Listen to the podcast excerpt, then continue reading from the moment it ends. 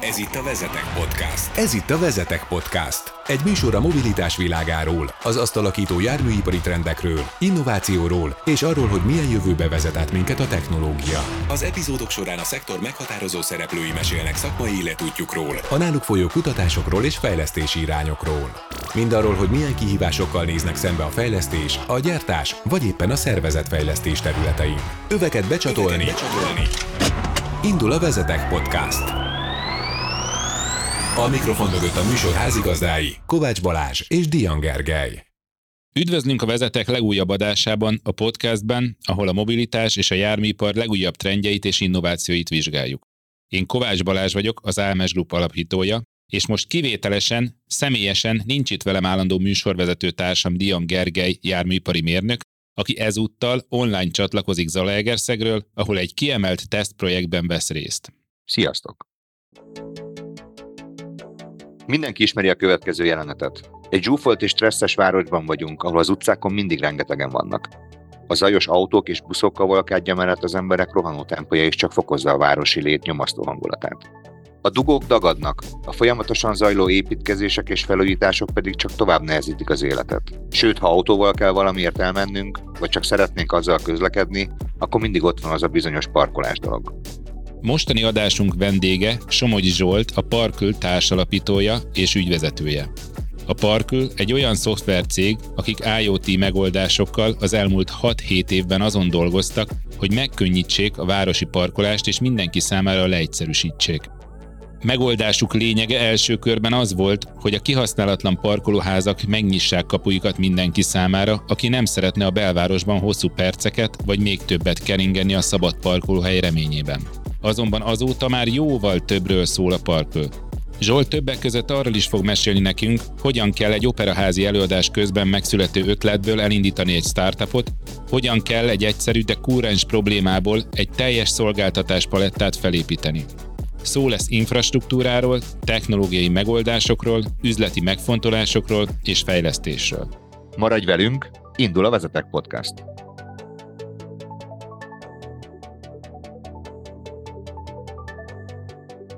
Zsolt, szeretettel köszöntünk a műsorunkban. Egy színházi előadás közben jutott eszedben az ötlet. Meséld el, hogy milyen ötlet, és mutasd be magad egy kicsit ennek kapcsán. Szervusztok, köszönöm a meghívást. Annyit pontosítanék, hogy egy opera előadás volt Verónában, és szerintem egy három-négy órás opera előadás volt, aminek a közepén egy kicsit elbóbiskoltam, és ott félálomba jutottam úgy eszembe, hogy igazából az zavarta Verónában egy ilyen késő nyári este, hogy azt láttam, hogy autóval sokan érkeznek az előadásra, és össze-vissza keresgélnek parkolóhelyet, egy csomóan elkéstek miatta, és amiközben sétáltunk oda a helyszínre, egy csomó olyan helyszínt láttam, ahol amúgy be lehetett volna parkolni volt egy szállodának a parkolója, az egyik egy bezárt ilyen szupermarketnek a parkolója, és azon filoztam, hogy mennyire jó lett volna amúgy, hogyha azok a operába igyekvő emberek be tudnak olyan helyekre is állni, ahol amúgy éppen abban a pillanatban nem parkol senki, és hogy erre miért nincsen valami informatikai megoldás. És ez ott úgy két felvonás között bóbiskolva eszembe jutott, hogy kéne egy ilyet csinálni. Így indult az egész. Nyilván ez a, ez a lírai sztori, maga, hogy ezt, ezt hogyan csináltuk, 2016-ot írunk, és utána igazából Magyarországra visszaérve egy pár ismerősömnek ezt így mondtam, hogy mi lenne, hogyha erre csinálnánk egy szolgáltatást, egy alkalmazást, meg egy céget, és azt mondták, hogy miért ne, próbáljuk meg, nézzük meg. Nagyjából egy egyéves fejlesztés után kikerültünk a piacra Parkl néven, egy olyan alkalmazással, ami Budapesten azokat a parkoló helyeket mutatta meg neked, ahol éppen az adott pillanatban, amikor te parkolást szeretnél intézni, szeretnél parkolni, akkor van szabad kapacitás. Ugye ez ides tovább most már lassan 7 éve volt, azóta azért hatalmas utat jártunk be, és mára ugye egy 25 fős, hát az akkori kezdetekhez képest egy hatalmas céget vezetünk és csinálunk, ami most már nagyon-nagyon-nagyon sok mindennel foglalkozik, kezdve itt a, az irodai parkolásmenedzsmenttől, elektromos töltők telepítésétől, közterületi parkolás, parkolóházas parkolás, otthontöltés, tehát így ebbe a, a mobilitási szférába próbálunk azért az autózásra fókuszálni, itt nagyon-nagyon sok mindennel foglalkozunk. Ez az út majd még érdekes lesz a beszélgetésünk során, egy kicsit ugorjunk vissza az elejére. Mesélj arról, hogy egyébként te mivel foglalkoztál előtte, vagy hogyan kerültél oda, hogy egy ilyen alkalmazást fejlesztessél? Én akkoriban olyan nagyjából 30 éves lehettem, és kvázi egyedül dolgoztam hazai kis- és középvállalatoknak ilyen informatikai megoldásokat. Igazából menedzseltem, tehát nincs szoftverfejlesztői vagy mérnöki hátterem. Én inkább egy, egy menedzser vagyok, akinek talán megvan az a képessége vagy rutinja, hogy tudok így nagyobb rendszerekben, meg hosszú távon gondolkodni, látom azt, hogy mondjuk az ügyfeleknek mire lehet szüksége, legyen ez egy vállalat vagy egy egyedi felhasználó, és amikor ennek a szolgáltatásnak a lefejlesztésébe belekezdtünk, akkor egyből tudtam, hogy hova kell nyúlni, és hogyan kell egy ilyet csinálni, illetve kikkel érdemes nekiállni egy ilyennek, és emiatt azért a magának a szolgáltatásnak a lefejlesztése sokkal gyorsabban ment, Nyilván a buktatók azok inkább nem a technológiai oldalon, hanem az üzleti oldalon voltak, de erről majd, majd szívesen mesélek a későbbiekben. Miért pont Parkle? Mi az az el? Ez egy szójáték, több mindenre gondoltunk. Alapból az elején már olyasmibe gondolkodtunk, ami tehát egy külföldi számára is mondjuk kimondható, tehát nem akartunk egy ilyen karakteres magyar nevet, mert azért az benne van a rövid középtávú terveinkben, hogy hogy ezt mondjuk itt a, a régióban is ezt a szolgáltatást népszerűsítsük, és, és be tudjuk vezetni. Amúgy a, a Sparkle-ből, illetve a Parkol-ból kihagytuk az O betűt, és akkor így lett Parkle. Akkoriban azért volt több olyan szolgáltatás, aminek ilyen elharapott, mint a Flickr például ilyen volt, ilyen kis elharapott véggel, de a mi olvasatunkban ez nem Park L, hanem Parkle, és akkor ez a Sparkle, Parkol, igen, innen, innen jött. Oké, okay, mutasd be légy szíves magát a parkült egy kicsit, hogy milyen szolgáltatás ez, miről van szó, milyen szegmensei vannak, hogyan működtek. Ma alapvetően, hogyha egy, egy autós letölti az alkalmazásunkat, akkor három fő funkcióval találkozik. Elsősorban ugye az ártéri parkolóknak a kényelmét tudjuk hozni ezzel az alkalmazással. Egy gyors regisztráció után megadja a személyes adatait, fizetési adatokat, illetve az autójára vonatkozó információkat, és onnantól kezdve egy térképen nyílik meg az alkalmazás, és most ott az alkalmazásnak ezen a home screenjén a térképen megtalálja azokat a parkolóházakat, amelyek csatlakoztak a rendszerünkhöz. Ezekbe a parkolóházakba különböző technológiai megoldásokkal mi igazából egy kényelmes fizetési parkolási megoldást tudunk nekik nyújtani. Ez azt jelenti, hogy a legtöbb helyszínen a regisztrált rendszámot felismeri a helyi rendszámleolvasó kamera, és abban a pillanatban, amikor az a regisztrált felhasználó odaérkezik, automatikusan kinyílik neki a sorompó, a készüléken elindul a parkolás, nem kell egy jegyet húznia, tehát egy teljesen digitális folyamat indul meg, majd a kihajtáskor szintén leolvassuk a rendszámát, kinyílik a sorompó, kihajt, és az előre regisztrált bankkártyáról a parkolási díjat levonjuk. Ugye nem kellett jegyet húznia, automatával foglalkozni, illetve kvázi egy ilyen parkoló sztorba van benne az ember, ahol meg tudja találni a hozzá legközelebb eső parkolókat. Most jelenleg ugye itt az ülői út elején vagyunk közel a Corvinhoz, és amikor néztem a, a címet, hogy hova kell jönnöm, beütöttem a parkoló alkalmazásra, és egy sarokra a Lilium utcába kiadott egy parkolót, ideérkeztem, megnyomtam a gombot, itt mondjuk nincs rendszámleolvasó kamera, itt, itt alkalmazással nyílik a sorompó, odaálltam, kinyílt befele, most éppen számolja, hogy mióta állok bent, és amikor végeztünk majd a felvétele, visszaslatjuk a kocsihoz, és ugyanúgy az appal tudom nyitni a, a sorompót. Ez volt ugye az alaptermékünk, amit, amit még ott 2016-ban elkezdtünk fejleszteni, és 2017-ben elindultunk vele. Ez most már közel 100 helyszínen elérhető országosan. Ebben megtalálhatóak kisebb parkolók is, amik akár lehetnek foghételkek, ilyen parkolóházak, mint mondjuk itt a Lilion parkoló, de ezen kívül mondjuk plázákban is elérhető, a Kökiben, a Duna plázában, vagy a P plusz parkolókban, most ugye újra fizetősek lesz, vagy már fizetősek lesznek most talán júli 1 a kelemföldi parkolók, ott is például ilyen parkoló alkalmazással tudnak kényelmesen parkolni az ügyfelek. Ezen kívül, hogyha vált a felső funkcióválasztó gombbal a felhasználó, akkor át tud állni közteleti parkolás funkcióra. Itt az országban elérhető összes fizetős parkolási zóna megtalálható az alkalmazásban. Itt az appal ki tudja választani, melyik zónában van. Ebben segítünk neki az elején egy GPS-es helyzetmeghatározással, ő, hogyha szükséges, még tud pozícionálni, és elindítja az alkalmazással, megállítja az alkalmazással, és utána automatikusan a kártyáról szintén mondjuk a parkolási díjat. Van egy-két kényelmi funkció benne, teszem azt, hogyha olyan zónába parkolol, mondjuk három óránként megáll a parkolás, akkor be tud kapcsolni egy ilyen automatikus megújítást, tehát hogy folyamatosan megújítja van napon túli megújítás, tehát hogyha mondjuk most leparkol valaki, de tudja, hogy holnapig ott fog állni, akkor hiába áll meg a nap végén a parkolás, mi újraindítjuk neki, és reggel nem büntetik meg. Illetve, hogyha olyan időben, időpontban érkezem a, ebbe az utcai parkolózónából, éppen nem fizetős a parkolás, de mondjuk holnapig ott az autót, akkor szintén az alkalmazással el tudja indítani már a nem fizetős időzónában, és akkor egy előjegyzést veszünk föl neki. És akkor a harmadik szolgáltatás csomag, amivel ugyanebben az alkalmazásban a felhasználóinkat ki tudjuk szolgálni, az pedig az elektromos töltés. Itt azért azt kell látni, hogy, hogy itt az elmobilitás terjedésével, az elektromos autók megjelenésével ugye megváltoznak az üzemanyagvételi szokások, nem benzinkúton tankolunk, hanem elektromos töltővel töltjük az autónkat. Ennek a, használata azért nagyon hasonló például mondjuk egy zártéri parkolás folyamatához, csak annyi a különbség, hogy nem egy sorompót nyitok ki, hanem egy töltőpontot indítok el, és ugyanúgy egy itt éppenséggel felhasznált energiamennyiség utáni fizetéssel jár. Most már országosan közel 500 töltőpontot üzemeltetünk, erről szerintem a későbbiekben beszéltünk, mert egy nagyon izgalmas terep. Ezen kívül az alkalmazásunknak van most már egy nagyon jelentős és nagyon erős lába, amelyet a mezei felhasználóink nem látnak, hanem csak a céges ügyfeleink, és itt a céges ügyfeleknek az előző három szolgáltatást tudjuk amúgy utolagos elszámolással biztosítani, kvázi mint egy flotta szolgáltatás, tehát beregisztrál hozzánk X cég, onnantól kezdve a kollégáit meg tudja hívni és csatlakoztatni ez a céghez, és ezek a dolgozó kollégák pedig a közterületi zárt, illetve az elektromos töltés szolgáltatásokat utólagos elszámolással a cég terhére tudják igénybe venni, és minden szolgáltatás megkezdés előtt ki tudják választani, most céges vagy privát céllal veszik igénybe az adott parkolás vagy elektromos töltési lehetőséget, illetve a mostanában a legjobban prosperáló üzletágunk, ami szintén egy ebben az alkalmazásban van, csak ahhoz is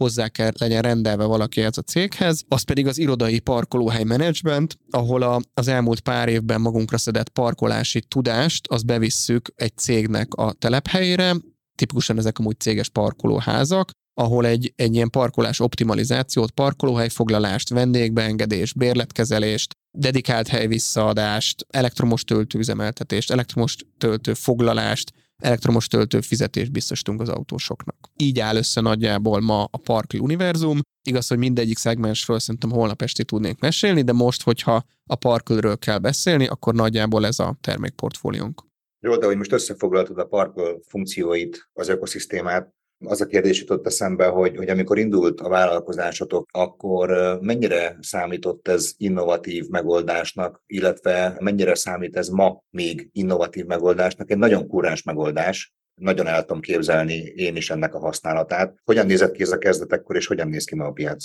Ugye az ártéri parkolás tekintetében mi úgy futottunk neki az egésznek, hogy tényleg azt az igényt akartuk kiszolgálni, hogy aki nem talál parkolóhelyet, annak biztosítsunk valami újdonságot. Ez az idő előre haladtával azért bebizonyosodott, hogy üzletileg amúgy nem állja meg sajnos a helyét, tehát nincsen akkora igény arra a fajta szolgáltatásra, hogy én ilyen viszonylag egyedi felhasználóknak speciális parkolási helyszíneket biztosítsak, mert a, a nagy volumen az amúgy tipikusan plázákban, nagy parkolóházakban, rendezvényhelyszíneken parkol, és azzal, hogy én egy-egy embert be tudok parkoltatni egy, egy kis parkolóba valahova, az nem fog működni. Amit éreztünk már azért a nulladik pillanatban, amikor élesbe raktuk a szolgáltatást, hogy ez igazából, hogyha másik irányból nézzük, akkor a meglévő parkolási folyamatoknak a digitalizációja, tehát olyan rossz úton nem járhatunk, mert a legrosszabb esetben az lesz, hogy az a cucc, amit lefejlesztettünk, azt igazából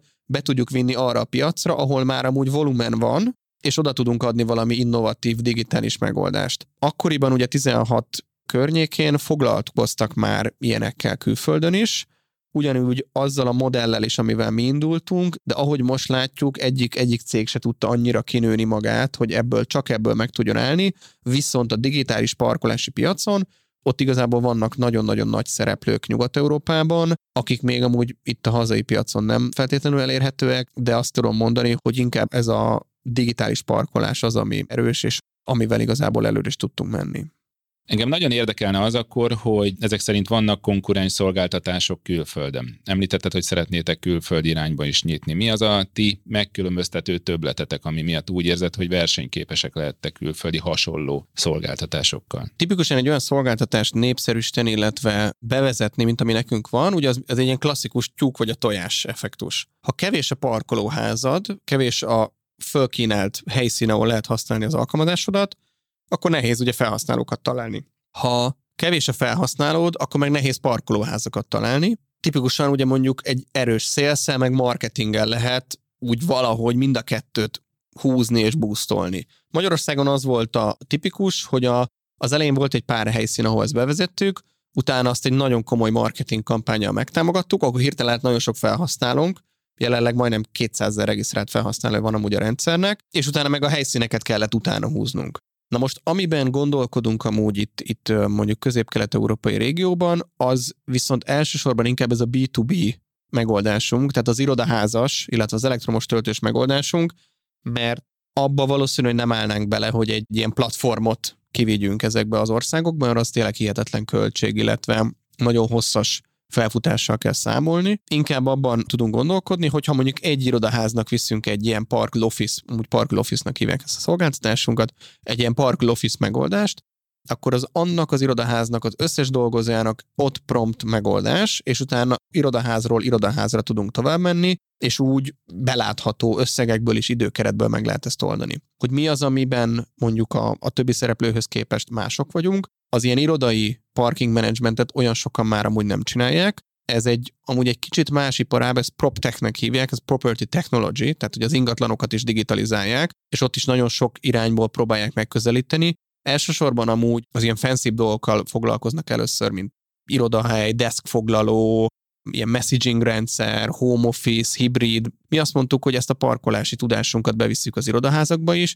és például a hibrid munkavégzésnek adunk egy olyan kényelmi funkciót, hogy én igaz, hogy csak egy héten kétszer jövök be az, az irodába, de abban a három napban, amikor nem vagyok benne, miért ne használnám más a parkolóhelyemet. Ott viszont van egy, egy olyan megkülönböztető faktor, ami mellettünk szól, hogy mi ezt viszonylag régóta csináljuk, nem csak most így a Covid keltette életre azt, hogy mi elkezdtünk parkolással foglalkozni, illetve amiben talán mások vagyunk, mint mondjuk a konkurencia, hogy nálunk ugye az access control is meg van oldva. Tehát nem az van, hogy csak egy ilyen felturbozott Excel táblát adunk, amiben így be tudják bukolni a kollégák a parkolóhelyeket, hanem onnan jöve, hogy nekünk van egy, van egy komoly tudásunk amúgy ilyen parkolórendszerekben, illetve access controlban, ugye ezt is beépítettük a rendszerbe, és ténylegesen ugye a behajtás-kihajtást is intézzük ezekbe az irodaházakba. Abba segíts nekem, Zsolt, eligazodni, hogy, hogy azon túl, hogy a, a parkolási folyamat, amit ugye felvázoltál, és ugye a beléptetés, tehát az access rész, valamint ugye a fizetés részen túl, azon túl, hogy adott esetben egy parkolóház a felhasználó számára célpont, a szó olyan értelmében, hogy, hogy ott jó eséllyel talál parkolóhelyet. Azt monitorozzátok, hogy pontosan hány darab szabad parkolóhely van az adott épületben? Több megoldás létezik. Abban az esetben, hogyha egy modernebb parkolástechnikai rendszer van abban a parkolóházban, amelyel mondjuk van egy szoftveres integrációnk, tipikusan mondjuk az összes budapesti P plusz R parkoló, akkor amikor megnyitja a felhasználó az alkalmazást, akkor kiírjuk, hogy éppen abban az adott pillanatban mennyi szabad hely van. Tehát én jövök be az M7-esen, és mondjuk nem tudom én ott a Osztyapenko környékén van két ilyen P plusz R parkoló is, akkor meg tudom nézni, hogy ott valóban van-e szabad hely, azt az információt mi eljuttatjuk a felhasználónak. Olyan helyeken, ahol mondjuk ez erre nincs lehetőség, tehát nincs ilyen fejlett parkolástechnikai rendszer, ott meg nekünk van alokálva egy pool, amiben, hogyha amíg ott van parkolós hely, addig a parkolós felhasználók tudnak parkolni. És ilyenkor rá is lehet foglalni az adott helyre, vagy Képzeljétek el, hogy a rendszerünk a legelején nem úgy, működött, hogy foglalás alapú volt. Tehát az első verziót azt úgy adtuk ki, hogy mindenkinek meg kellett mondani, hogy én délben érkezem, és mondjuk kettő óráig szeretnék parkolni, arra a timeslotra ezt lefoglaltuk, hihetetlen algoritmusokat készítettünk arra, hogy akkor mi van, ha korábban jön, később jön, marad, büntetés, tehát tényleg iszonyú sok időnk elment vele, kiadtuk az első verzióját az alkalmazásnak, és mindenki azt mondta, hogy de srácok, ne szívassatok, hát nem fogom tudni, mikor érkezem, meg meddig vagyok. Úgyis van hely most a parkolóban, csak a kavarodás volt belőle, és te nem tudom, pár hónap után ezt kivezettük, kikapcsoltuk az egészet, ezt amúgy open-ended parkolásnak hívtuk onnantól kezdve, tehát hogy beállsz, kész parkolsz, ameddig akarsz és eljössz. Annyi a mázli, hogy amúgy amikor a Parkol Office termékünket elkezdtük fejleszteni, na ott viszont nagyon kellett ez a, ez a nagyon-nagyon spéci foglalási mechanizmus, mert egy irodaházban ott viszont a munkáltató kötelezi most ezeket a felhasználókat, hogy oké, okay, ha te szeretnél parkolni, biztosítunk neked helyet, de meg kell mondanod, hogy mikor jössz be, mikor mész el, a következő mennyi idő múlva tud ráfoglalni, mi van, hogyha nem állt ott. Tehát nagyon-nagyon szél lehet konfigurálni az egész rendszert, mondjuk az van, hogy te 8-ra foglaltál 8-tól mondjuk 10-ig, de nem érkeztél meg fél 9-ig, akkor fél 9-től felszabadítjuk a helyedet, már más tud ráfoglalni, tehát ezek a dolgok ezek megvoltak, jelenleg amúgy publikus környezetben nincsen foglalási logika. Említette Zsolt a parkol pult, tehát hogy vannak saját területeitek, ha jól értettem. Itt van valamilyen technológiai megoldás, ami segít benneteket ebben a menedzselésben? Alatt azt értem, hogy bármilyen szenzortechnológiával fel tudjátok deríteni, monitorozni, hogy éppen most mekkora része van tele a parkolónak, vagy ezt hogyan kell elképzelni? Szerencsére ezt a, az ilyenfajta monitorozást mondjuk pont egy ilyen pool parkolásnál nem kellett alkalmazni, mivel ugye rajtunk keresztül hajtanak be az ügyfelek, és azt mondjuk, nem tudom, parkolnak van mondjuk 10 helye, akkor arra 10 helyre, mivel mindenki a parkolóra jön be, ezért én tudom, hogyha indítottak egy parkolást, akkor már csak 9 hely van, 8 és így tovább. Tehát ebben az esetben nem. Vannak olyan irodaházaink már, ahol viszont a legfejlettebb ilyen, ilyen szenzor technológia van bevezetve, most a legújabb székház, ahol, ahova ilyen parking management rendszert szállítottunk, az, az itt van a Kopaszigátnál a nagy felhőkarcoló. Ebben az irodaházban már olyan technológiát szállítottunk, ahol minden egyes parkoló helyet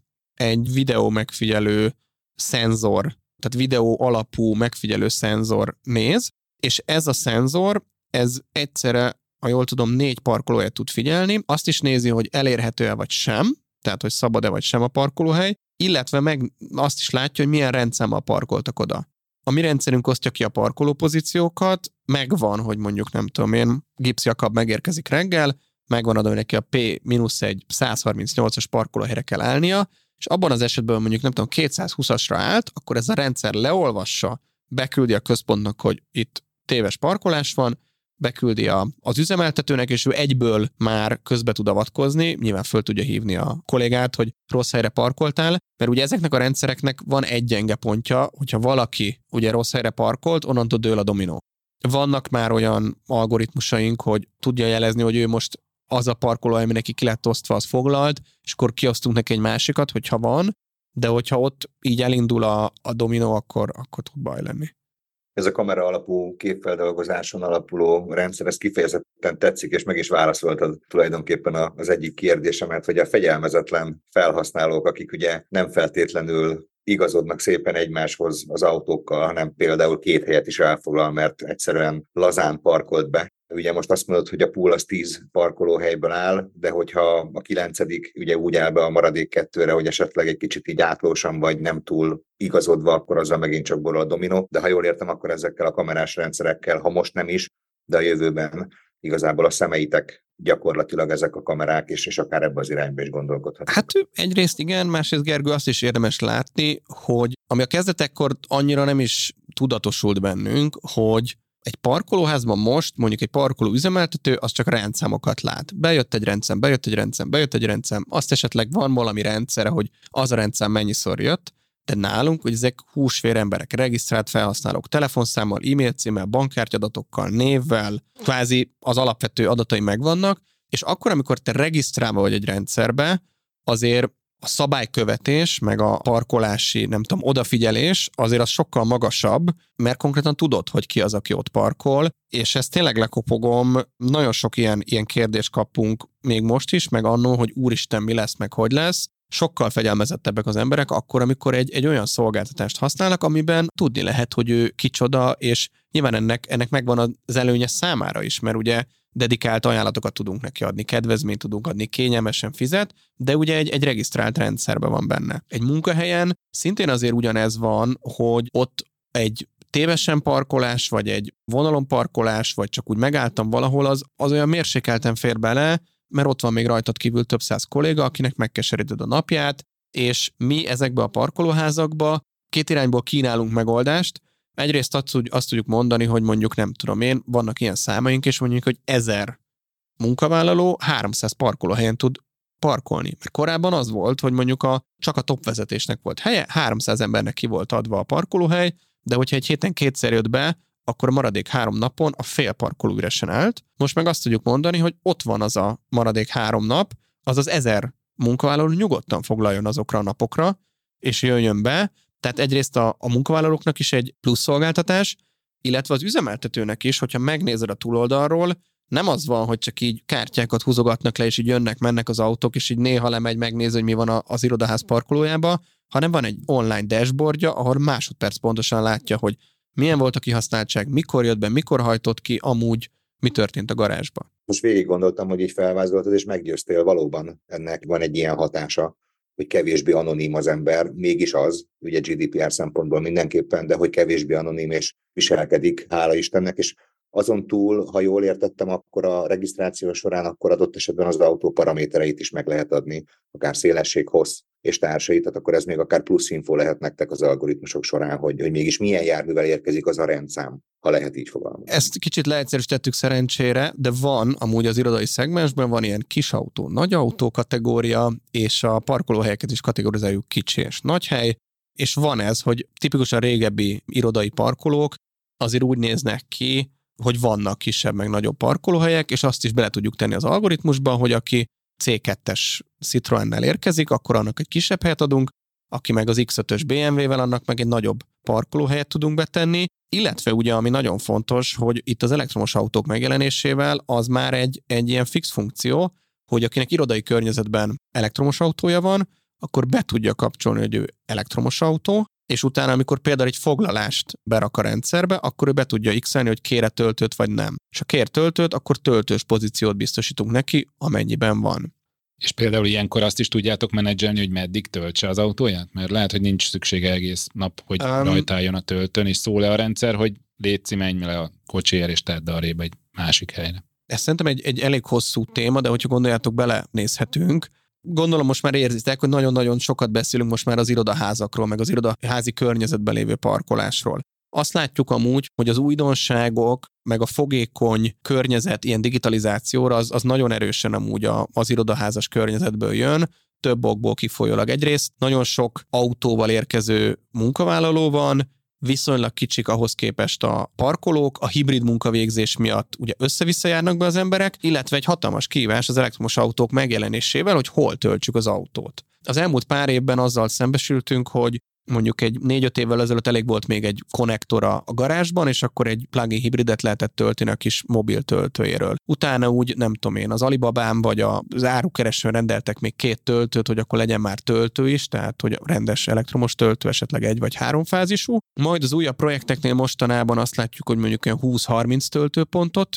rendelnek, na ott már azért szükség van valami tanácsadásra, és mondjuk energiamenedzsment szempontjából, mert azért egy ilyen töltőpont mondjuk 3x22 kW-os, tehát három fázison, azért az már meg tudja rángatni az elektromos hálózatot, ha mondjuk 20-30 autót rádugnak. Ezekben a projektekben amúgy most már load balance rendszert is szállítunk, ami mondjuk nézi az épület fogyasztását, és ahhoz mérten az autóknak a töltöttségét is, illetve hogy melyik töltő hogyan működjön, de ilyen két-három éves időtávon már azt is látjuk, hogy főleg a nyugat-európai cégek az anyavállalatok kiadták itt a leányvállalatoknak, hogy az elektromos autóflottákat zöldre kell cserélni, tehát kész. 2025-ig minden autónak, minden céges autónak teljesen elektromosnak kell lennie, két-háromszáz autókról is beszélünk egyes cégeknél, Na most ezeket töltéssel ellátni azért nem egyszerű, van erre is megoldás, tehát vannak most olyan tenderek, ahol tényleg 200 töltő kell egy parkolóházba. Itt már szükséges esetleg egy akupak is kiegészíteni, hogy éjszaka, amikor nincsen fogyasztás, akkor föl lehet tölteni az akupakkot, arról reggel meg lehet küldeni a többi autót, illetve itt mondjuk ezeknél a cégeknél szállítunk otthon töltési megoldást is, tehát hogy a munkavállaló otthon is tudja tölteni az autóját, és akkor így tudunk egy rendszert adni. Na most visszakanyarodva a kérdésre, hogy, hogy nézzük, hogy akkor az autó meddig töltheti, meg hogy töltheti, Jelenleg azért abban a fázisban vagyunk, hogy még most azok a cégek, akik vásárolnak mondjuk töltőpontokat, szerencsére még több töltő van, mint amennyi autó, és még ilyen ez a töltés menedzsment, meg az ahhoz kapcsolódó logika, az még, még elég alacsony szinten van, tehát még nem kell azért a kedélyeket borzolni azzal, hogy akkor nekem most meg kell mondanom pontosan minden információt róla, de megyünk szépen abba az irányba, hogy olyat már vezettünk be, ahol például a töltők egymás közt vannak rangsorolva, és például egy olyan kolléga, akiről tudjuk, hogy ő mondjuk egész nap az irodában van, mert teszem azt mondjuk egy pénzügyi vezető, akinek nincsenek külső tárgyalásai, meeting, bármi, neki például lassabban tölt a töltője, tehát az egy lejjebb, prioritási sorrendben lejjebb lévő töltő, és mondjuk egy szélszes kolléga, vagy olyan, aki tipikusan jön-megy, annak meg egyből nyilgázon lehet tölteni az autóját. Ilyenek már vannak, nyilván határa csillagos ég, tehát most nem menjünk bele az összes ilyen kivételbe, de most jelenleg ebben a fázisba tartunk. Ha jól értem, akkor elektromos töltők telepítésével is foglalkoztok. Ez már azért nagyon kiszélesíti az eredeti gondolatot, hogy legyen hely a parkolóba, vagy lehessen megtalálni a szabad helyet. Engem nagyon érdekel, hogy ez üzletileg mennyire fajsúlyos jelenleg a cég életében ahhoz képest, amit az applikáció termel. Egyre fajsúlyosabb. Pont amiatt amit az előbb is említettem, hogy a tipikusan a cégeknél látjuk azt a nyitottságot az innovációra, illetve a, az igényt is, hogy oldjuk meg ezeket a problémáikat, mert napról napra nő az elektromos autók száma, nő a kihívás azzal, hogy ezeket hogyan menedzseljék, és egyre több töltőpontot telepítünk irodaházas környezetbe, ezen kívül amúgy a publikus töltőhálózatunk is folyamatosan fejlődik, most már közel majdnem 500 töltőpont van a rendszerünkben, ami elérhető az autósok számára, és az elektromos autózás ugye még nagyon gyerekcipőbe jár, de az irodai környezetben mivel az új autóértékesítés elsősorban amúgy a céges flottáknál figyelhető meg, és ott ugye az adókedvezmények miatt, illetve tényleg a nyugat-európai nyomásra folyamatosan cserélik elektromos autókra a, a munkavállalóknak az autóit, és ezért tényleg nagyon-nagyon erősen benne van most már a parkölnek a, a tevékenységi körében, azért is foglalkozni kell ezzel, mert egyrésztről fókuszáltság szükséges például ilyen termékfejlesztésénél, hogy nagyon ne csapogjunk a, a termékekkel, mert nem tudom, volt olyan ügyfél, aki még irodafoglalást is akart bele, vagy nem tudom én, a lámpa kapcsolódjon fel automatikusan, olyan dolgokra azért nemet kell tudni mondani, viszont azt mondjuk, hogy egy cégnek, ha, ha a teljes mobilitását így módon le tudjuk kezelni, tehát hogy teszem azt, a munkavállaló az velünk parkol a céges parkolójában, velünk tölti ott az autóját, az otthonában mi viszünk neki töltőt, amúgy, ha privát célral megy a Dunaplázában moziba, akkor a parkolódál tud parkolni, ha lemegy Zalaegerszegre és ott parkol a közterületen, akkor szintén a parkolódál tud, ha céges ügyben megy Győrbe, akkor szintén a parkolódál tud, csak akkor a cég fizeti, és amúgy, ha elmegy az IKEA-ba, akkor föl tudja tölteni az autóját a parkolórendszerén keresztül. Akkor mondhatjuk azt, hogy az az innováció, ami a parklő rendszert jelentette, az, ami lehetőséget ad nektek arra, hogy például a töltőképítés piacon is hát élően járjatok, vagy, vagy legalábbis, mint nem töltési pontot, hanem rendszert szolgáltató beszállítók, mondhatjuk, hogy talán előnybe vagytok ahhozokhoz képest, akik csak kereskednek. É, igen, azt, azt kell látni, hogy nyilván elektromos autó töltőkkel nagyon sokan foglalkoznak a magyar piacon. Tehát most csak egy tipre azt tudom mondani, hogy szerintem van mondjuk 20 ilyen nagyobb gyártó, és még mondjuk 20-30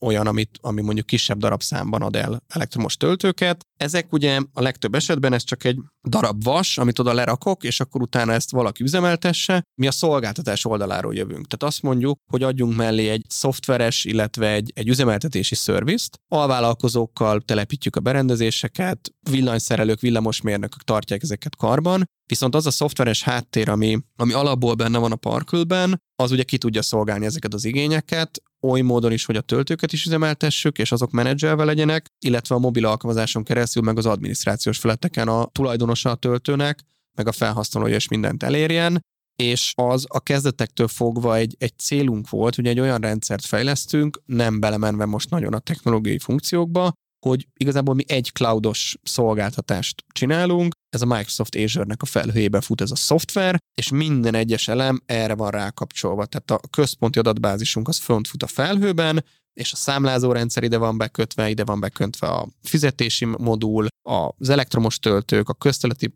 rendszernek a cloudja, a zártéri parkolók, a többi ilyen integráció, a nem tudom, carsharing szolgáltatóknak adunk amúgy töltési megoldást, és ezt, hogy így föl kéne rajzolni egy ilyen térképre, akkor középen van a nagy parkül felhő, és egy csomó-csomó-csomó-csomó-csomó dolog bele van kapcsolva, és ebben igazából egy dolog közös, hogy ugyanebbe a Parkül felhőbe csatlakozik be a Parkül app is, amiben ugye ezek a szolgáltatások mind elérhetőek, nyilván bizonyos dolgok hájdolva, tehát hogy most, ha valaki letölti az alkalmazást, akkor csak ezt a köztereti zártéri meg elektromos töltő funkciót éri el, az összes ilyen céges dolgot nem. És akkor jól értem, Zsolt, akkor az alkalmazás irányába mentetek, tehát akkor az egy letölthető, letöltendő alkalmazás, tehát nem a progresszív web irányba. Igen, igen, ez egy a Play Store-ból, meg az App Store-ból letölthető alkalmazás, ingyenes maga az alkalmazásnak a letöltése, csak a szolgáltatás után kell fizetni, és utána ott ki tudod választani, hogy te mit veszel igénybe. Az adminisztrátoroknak, tehát akik mondjuk a rendszereket üzemeltetik, irodaházas környezetben vagy parkolázakban, ott meg egy, egy webes felületet biztosítunk, bejelentkezik, és akkor ott a saját parkolóit vagy parkolóját látja. Ugye említetted a cloud alapú megközelítést, illetve hogy a Parkl központi egység köré épül minden egyes egyéb háttelepített eszközöktől kezdve a további elemek. Ugye nagyon sokat beszélünk erről, hogy, hogy felhő alapú, cloud alapú megoldások, illetve az IoT megoldásokról, tehát Internet of Things. Ti is, ha jól értem, ebben a térben mozogtok, tehát akár csak, hogyha a töltőberendezést alapul veszük, akkor annak is valahogy csatlakoznia kell az internetre. Pontosan. Ha megnézzük így a szegmenseket, tehát hogy honnan csatlakoznak be eszközök, ugye a cloudot hat évvel ezelőtt azért választottuk, mert éreztük azt, hogy ezt egy ponton skálázni kell tudni a szolgáltatásunkat, és nem lesz jó, hogy nem tudom én a Viktor Hugo utcában egy szervert futtatunk. Nyilván ugye itt a Microsoft meg az Amazon elég erősen mozog ezen a piacon, mi a, amúgy a Microsoft terméke mellett tettük le a voksunkat annó.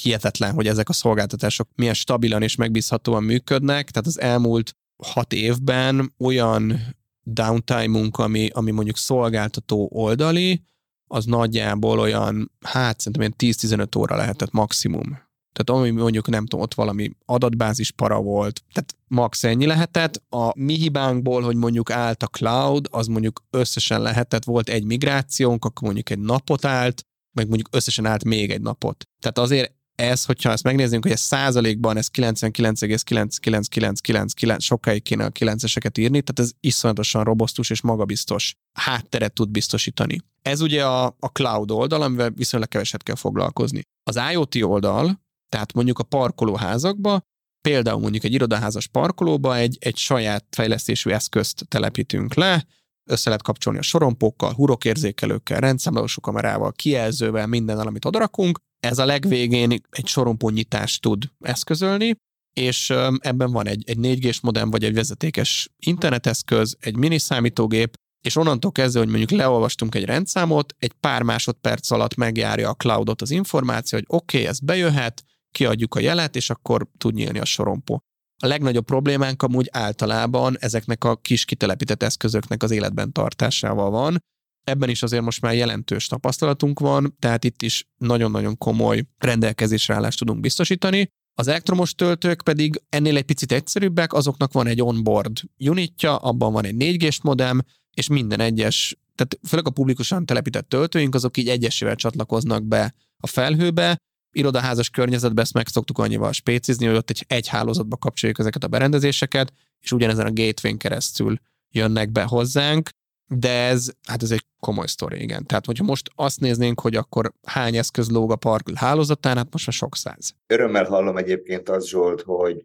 hogy ilyen pozitív benyomásaitok, sokkal inkább tapasztalataitok vannak a, a cloud alapú technológiával. Emlékszem néhány éve, akár néhány hónapja hogyha megkérdeztünk embereket, vagy adott esetben engem kérdeztek meg, azért, azért az ember fejébe ott volt még mindig a dilemma, hogy oké, okay, cloud, oké, okay, de mi van, hogyha nincs internet, oké, okay, hogyan biztosítom azt, hogy tudjon offline módba is működni, aztán, hogyha újra visszakapcsolódik az internetre, akkor hogyan fognak szinkronizálni, és így tovább. De viszont ezt örömmel hallom, hogy, hogy a ti tapasztalatotok az abszolút a pozitív irányba mutat, és ezt tök jó hallani, köszönöm. Nem tudok rosszat mondani kellett vele dolgozni. Tehát ez a message queuing például, amit mondta, hogy hú, mi van, hogyha visszajött. Tehát egy csomó-csomó olyan fejlesztésünk volt, igen, leszakadtak az elején a berendezések, akkor még egy watchdog, még ez, meg az, meg amaz, és akkor utána most már így lekopogom, de ezek mennek, és tudják a dolgokat, és egy ilyen kulisszatitok, a legelején amúgy nem volt például a cloudon még olyan szolgáltatás, ami nekünk kellett, és azt csináltuk, hogy tök bagatel, hogy az eszközök, amiket leraktunk a parkolóházakba, azokra telepítettünk egy chat klienst, és a chat szerver volt a cloud, és egy bizonyos algoritmus szerint, amikor mi küldtünk egy chat üzenetet az eszköznek, akkor tudta, hogy na most nekem sorompót kell nyitnom, és azért, mert a chat az egy olyan már bejáratott jó cucc volt, mert van message queuing, tudja, hogy vissza kell csatlakozni, most nem, nem egy IRC, hanem egy XMPP alapú chat klienst használtunk, amit mint a Facebook meg a Google annó, ezt használtuk kommunikációra, de menet közben a Microsoft is fejlesztett, mint az őrült, és utána kijöttek az IoT Hub nevű szolgáltatásukkal, és azt nem tudom, két év után, amikor láttuk, hogy ez már frankó jól működik, akkor lecseréltük a chat kliensünket, mert ott volt egy olyan para, hogy azt nem, nem tudom, 250 darab kliens lehetett benne egy, egy szobában, és utána megállt a chat szerver, és aztán átálltunk erre. Tehát van benne nyilván progresszió, de mára én tényleg azt tudom mondani, hogy a, most még az 5G-ről nem is, nem is beszélünk, mert az a mi esetünkben nem, nem feltétlenül fontos, de szerencsére Magyarországon a mobil hálózat az nagyon-nagyon-nagyon stabil, és ilyen, ilyen magas rendelkezésre állású rendszereket is szépen és jól lehet, jól lehet elüzemeltetni. A kiberkérdés az nálatok, vagy a kibertámadások, az mennyire szempont? Értelmezhető ez a ti rendszeretek szempontjából? Nyilván mindenre oda kell figyelni, tehát hogy minden olyan standardet bevezetünk, meg használunk. Itt is azért a cloud az megint egy előny, mert, mert most te kinek bízol meg jobban az IT security a a IT security szakértőjébe, a nem tudom, az XBT, aki karbantartja a szerveredet valahol, vagy a Microsoftnak a kollégáival, van, tehát volt már, nem tudom, idén is volt ilyen DDoS támadása a rendszerünk ellen, egy percig mondjuk elkezd egy kis probléma lenni, de például a Microsoftnak van ilyen szolgáltatása, ami ilyen DDoS. Nyilván ugye az elején mondtam, hogy én nem mérnök vagyok, csak így használom meg, foglalkozom ezzel az egésszel, tehát valahogy azt az IP címet fogta, tiltotta, és akkor onnantól kezdve az megállt. Nyilván nálunk szerencsére mondjuk banki adatok nincsenek, mert az, az egy fizetési szolgáltatónál van, a kitelepített eszközök, amik le vannak rakva, onnan szenzitív adatokat nem tudna senki elvinni, max ki tudná nyitni a sorompót, de, de ennyi. Nyilván ezekre odafigyelünk, meg ezért is használunk mondjuk cloudos szolgáltatást, de nincsen az, hogy akkor nem tudom, a mi rendszerünkön keresztül akkor bemennek a názába, és akkor kilőnek még nyolc rakétát. A szerver kapcsán korábban említetted a skálázhatóság kérdését. Erre ráfűzve nagyon kíváncsi vagyok arra, hogy hogyan nézett ki a cégnek, mint biznisznek az élete a kezdetektől a mai napig. Milyen lépéseken ment át, mik voltak a nehézségek ezen belül, hogyan lettek újabb és újabb ügyfelek, részben már beszéltél erről, de erre kíváncsi lennék, hogy hogy néz ki egy cégalapítástól, egy startupról beszélünk, ami ugye egy gyorsan növekedő, rugalmasan változó, gyorsan változó vállalkozást jelent, hogy milyen főbb állomások voltak. Azt kell látni, hogy, hogy ezt kevesen kezdtük, tehát kb. hárman kezdtük a projektet, ami szerintem tévhit, vagy azt gondolják az emberek a startupról, hogy ez valami őrült, szexi dolog, és akkor minden nap, nem tudom én, délután sörözünk, meg babzsákokon ülünk, és csak a MacBook laptopunkat izé. Igen, így, így jön le egyébként, abszolút Tehát ez, jó. Nyilván ez nem így van. Tehát amikor azt mondod, nem tudom én, a nagy ügyfelünk például a MOL, nyilván őt ezt marhára hidegen hagyja, hogy akkor most hogy van, mint van neki, határidőre jó minőségű terméket kell szállítani. Tehát én a, a startupnak ezt, a, ezt az illúzióját, ezt szerintem érdemes elhessegetni. Mi úgy kezdtük amúgy a, az alkalmazás fejlesztését, hogy pont ahogy említettem, tehát én előtte ilyesmi rendszerekkel foglalkoztam, tehát én tudtam, hogyha most három sráccal elkezdem, akik most jöttek ki az egyetemről, meg marhára élvezik ezt a bulis ilyen szabadúszó munkavégzést, akkor abból nem lesz semmi, vagy lesz csak három év múlva. Két olyan sráccal kezdtem a, a műszaki részét a projektnek, vagy három olyan sráccal, akik már 35 évesek voltak, maguk után azért már lettettek egy pár dolgot projektek terén. Az egyik, ami nagyon fontos, hogy úgy indítottuk el, hogy, hogy tapasztalt emberekkel indultunk, és nem tehát technológiában nem kellett kísérleteznünk, mert hogyha még azt a faktort beúztuk volna az üzleti dolgok mellé, akkor az, az, az nem lett volna jó. Amit egész biztos, hogy elhibáztunk, és, és jobban oda kellett volna rá figyelni, hogy Ugye az elején az az ötlet, ami, ami megvolt a fejünkbe, ez, hogy akkor foglalom a parkolóhelyet a kis sarki parkolókba, ez hamarabb el kellett volna engedni, és tényleg arra fókuszálni, mint az emberek mondanak. Hamar kiderült, hogy az emberek nem szeretnek annyira amúgy parkolóházba beállni, ha lehet, akkor amúgy utcán állnak meg, ha nagyon nincsen hely, jó, hát akkor beállnak, vagy hogyha nagyon biztosan akarnak maguknak parkolóhelyet, de akkor sem fog meg megmondani, hogy mikor jönnek. Tehát egy picit későn raktuk be például mondjuk a közterületi parkolás funkciót. Ha azt megnézzük, hogy, hogy hogyan haladtunk, nagyon okosan elköltve a, azt a finanszírozást, amit a tulajdonosok rendelkezésünkre bocsájtottak, olyan marketinggel, kreatív marketinggel dolgoztunk, ami nem ilyen őrült nagy hirdetések, meg tévéreklám, meg ilyenek, hanem tényleg a, az igényt tudtuk felkelteni az emberekben, hogy, hogy kényelmesen jól tudják parkolni, tehát hogy ez a marketing oldala, oldala innen nőtt ki, és hát ami talán a legfontosabb, hogy mivel mi ezt a szolgáltatást ugye két irányba értékesítjük, egyrészt a végfelhasználóinknak, akik letöltik az alkalmazást, másrészt a céges ügyfeleinknek, ezért mind a két irányba egy stabilan jól működő rendszert kell szállítanunk, jó minőségben. És onnantól kezdve, hogyha ez megvan, akkor jók vagyunk. Az alkalmazás evolúciójáról tudnál egy pár mondatot mondani? Abszolút. Az alfája és omegája a szolgáltatásunknak amúgy az alkalmazás, mert ugye ezen érsz el mindent. Azt elmondhatjuk, hogy, hogy az elején nagyon átgondoltuk, hogy ténylegesen milyen funkcióra és hogyan lesz szüksége majd a felhasználóknak. Ez le is lett fejlesztve, és bele is lett rakva az alkalmazásba. Azt viszont látjuk, hogy mára annyi olyan projektünk, irodaházas, töltőtelepítés, egyedi megoldások, amik kellettek így a növekedéshez, tehát nagyon-nagyon sok dologgal foglalkoztunk, és már egy kicsit ilyen outdated, lejárt lett sajnos az alkalmazásunk. Itt most kezdődött amúgy egy, egy nem is egy ráncfelvarrás, hanem egy, egy új verziónak a, a fejlesztése. Azért azt látni kell, hogyha egy,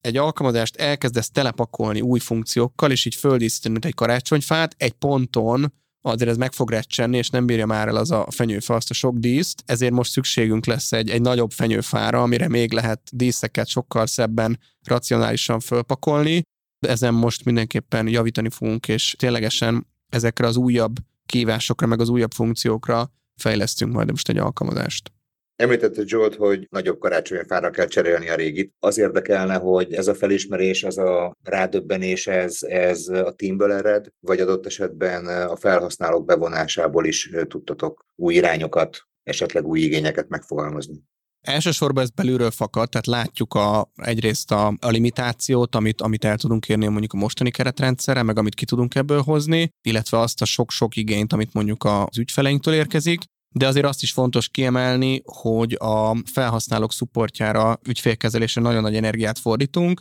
és minden egyes hibabejelentés vagy javaslat, ami érkezik, az külön egy ticketing rendszerbe kezelünk, és abból amúgy most így előttem van vizuálisan is, van egy gomb minden tiket mellett, hogy ebből egy új fejlesztési tiketet is létre lehet hozni, ahol vagy az ügyfélnek volt valami javaslata, vagy mi érezzük, hogy ezt amúgy lehetne jobban csinálni, és most, ahogy a, a fejlesztését elkezdjük az alkalmazásnak, ott például nagyon sok mindent húzunk be innen, ami az elmúlt két évben mondjuk beesett, hogy nem tudom, itt és itt voltam, ez és ez, hú, de jó lett volna, hogyha ezt is tudja az alkalmazás. Most ezt, hogyha egy e-mailben vissza kéne keresni két évvel ezelőttről, az nyilván nem menne, de így azért menni fog, illetve van egy, van egy ilyen kis zárcsoportja, a Parküller csapatom Facebook csoport, ahol amúgy például az elektromos töltőket szokták nekünk tesztelni a felhasználóink, hogyha valahova új helyre kirakunk, vagy mondjuk a parkolókat indítunk, akkor az első tesztek után például ebbe a csoportba ezt megpörgetjük, és akkor vagy kedvezményesen, vagy kuporér cserébe, vagy ingyen tudnak parkolni az autósokot, és akkor utána dobjuk ki a nagyvilágnak. Ugyanígy az alkalmazással is amúgy ez lesz, tehát hogy, hogy azért megjáratjuk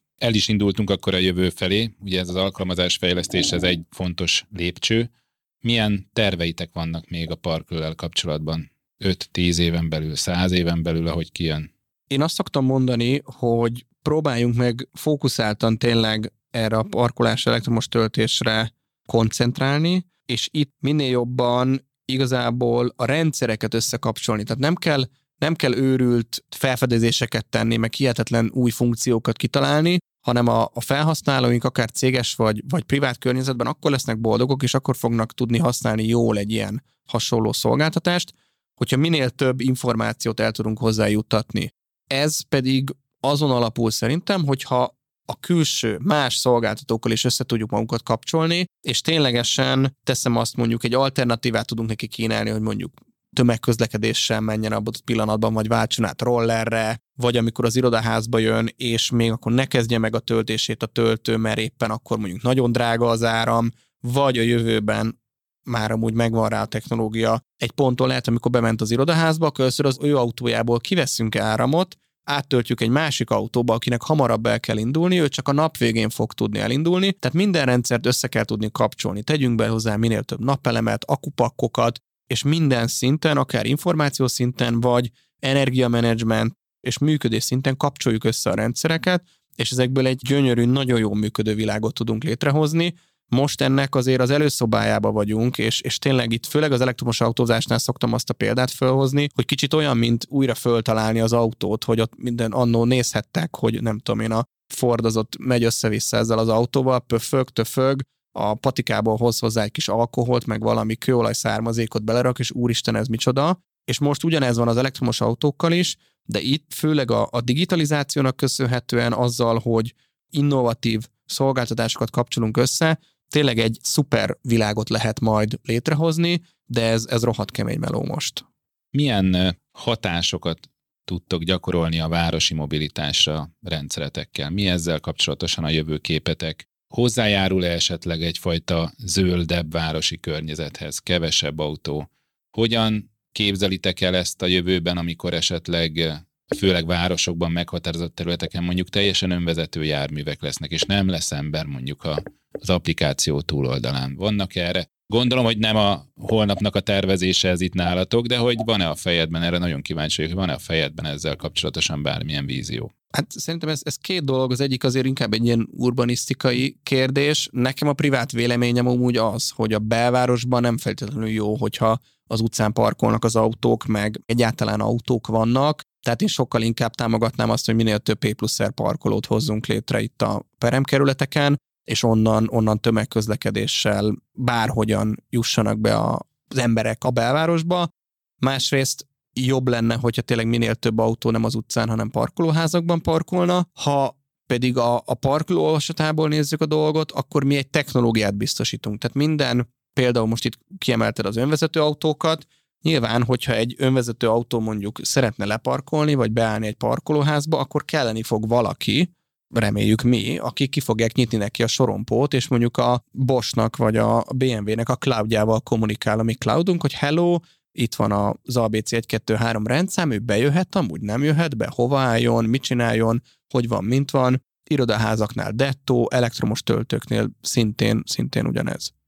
Ott korábbi epizódban körbejártuk a carsharing témát, és most az a kérdés fogalmazódott meg a fejemben, hogy a carsharing elterjedése az nektek inkább a nap végén kevesebb autót jelent a közutakon, vagy instant több ügyfelet automatikusan? Jelen pillanatban az a Budapesten lehet mondjuk olyan 1500 carsharing autó, ha így most a nagy számokat nézzük, van Magyarországon 4 millió autó, abból 1500 az most itt sok, sok minden nem változtat. Nyilván ez így a, a számok tekintetében. Ha onnan közelítjük meg, hogy amúgy mi dolgozunk együtt a carsharing szolgáltatókkal, tehát mondjuk a Városliget mélygarázsban, a mi rendszerünkön keresztül tudnak bejönni, kimenni ezek a carsharing autók, tudják, hol van a zóna, tök frankó az egész, nem kell egyet húzni, magától nyílik befele, kifele, tök jó, vagy van olyan carsharing szolgáltató, akinek elektromos töltési megoldást biztosítunk. Attól nem félek, hogy, hogy a magántulajdonú autók el fognak tűnni, az egész biztos, hogy a mobilitási piacon van egy változás, tehát én is 30 most a 34 éves volt, amikor az első saját tulajdonú autóm lett, tehát hogy addig én tök jól kibírtam carsharinggel, taxival, rollerrel, autóbérléssel, mert, mert ez az irány, de egy ponton lesz az embereknek saját autója, valószínű, hogy kevesebb, de, de akkor is, ha még nem is feltétlenül a saját tulajdonú autója, de hogy ez most carsharing, vagy hosszú távú bérlés, vagy alkalmi bérlés, vagy bármi, attól még parkolni, autót tölteni ugyanúgy kell majd neki. Somogyi Zsolt, köszönjük szépen a beszélgetést. Én köszönöm a lehetőséget, sziasztok! A Vezetek Podcast aktuális vendége és a műsor házigazdái Kovács Balázs és Dian Gergely kalauzoltak téged a mobilitás jövőjébe. Ha tetszett az adás, ne maradj le a többi epizódról sem. Iratkozz fel a műsorunkra kedvenc podcast lejátszódon. További szakmai tartalmakért pedig kövess be minket a különböző social média csatornákon. A linkeket megtalálod a leírásban. Vezetek Podcast. Vezetek Podcast.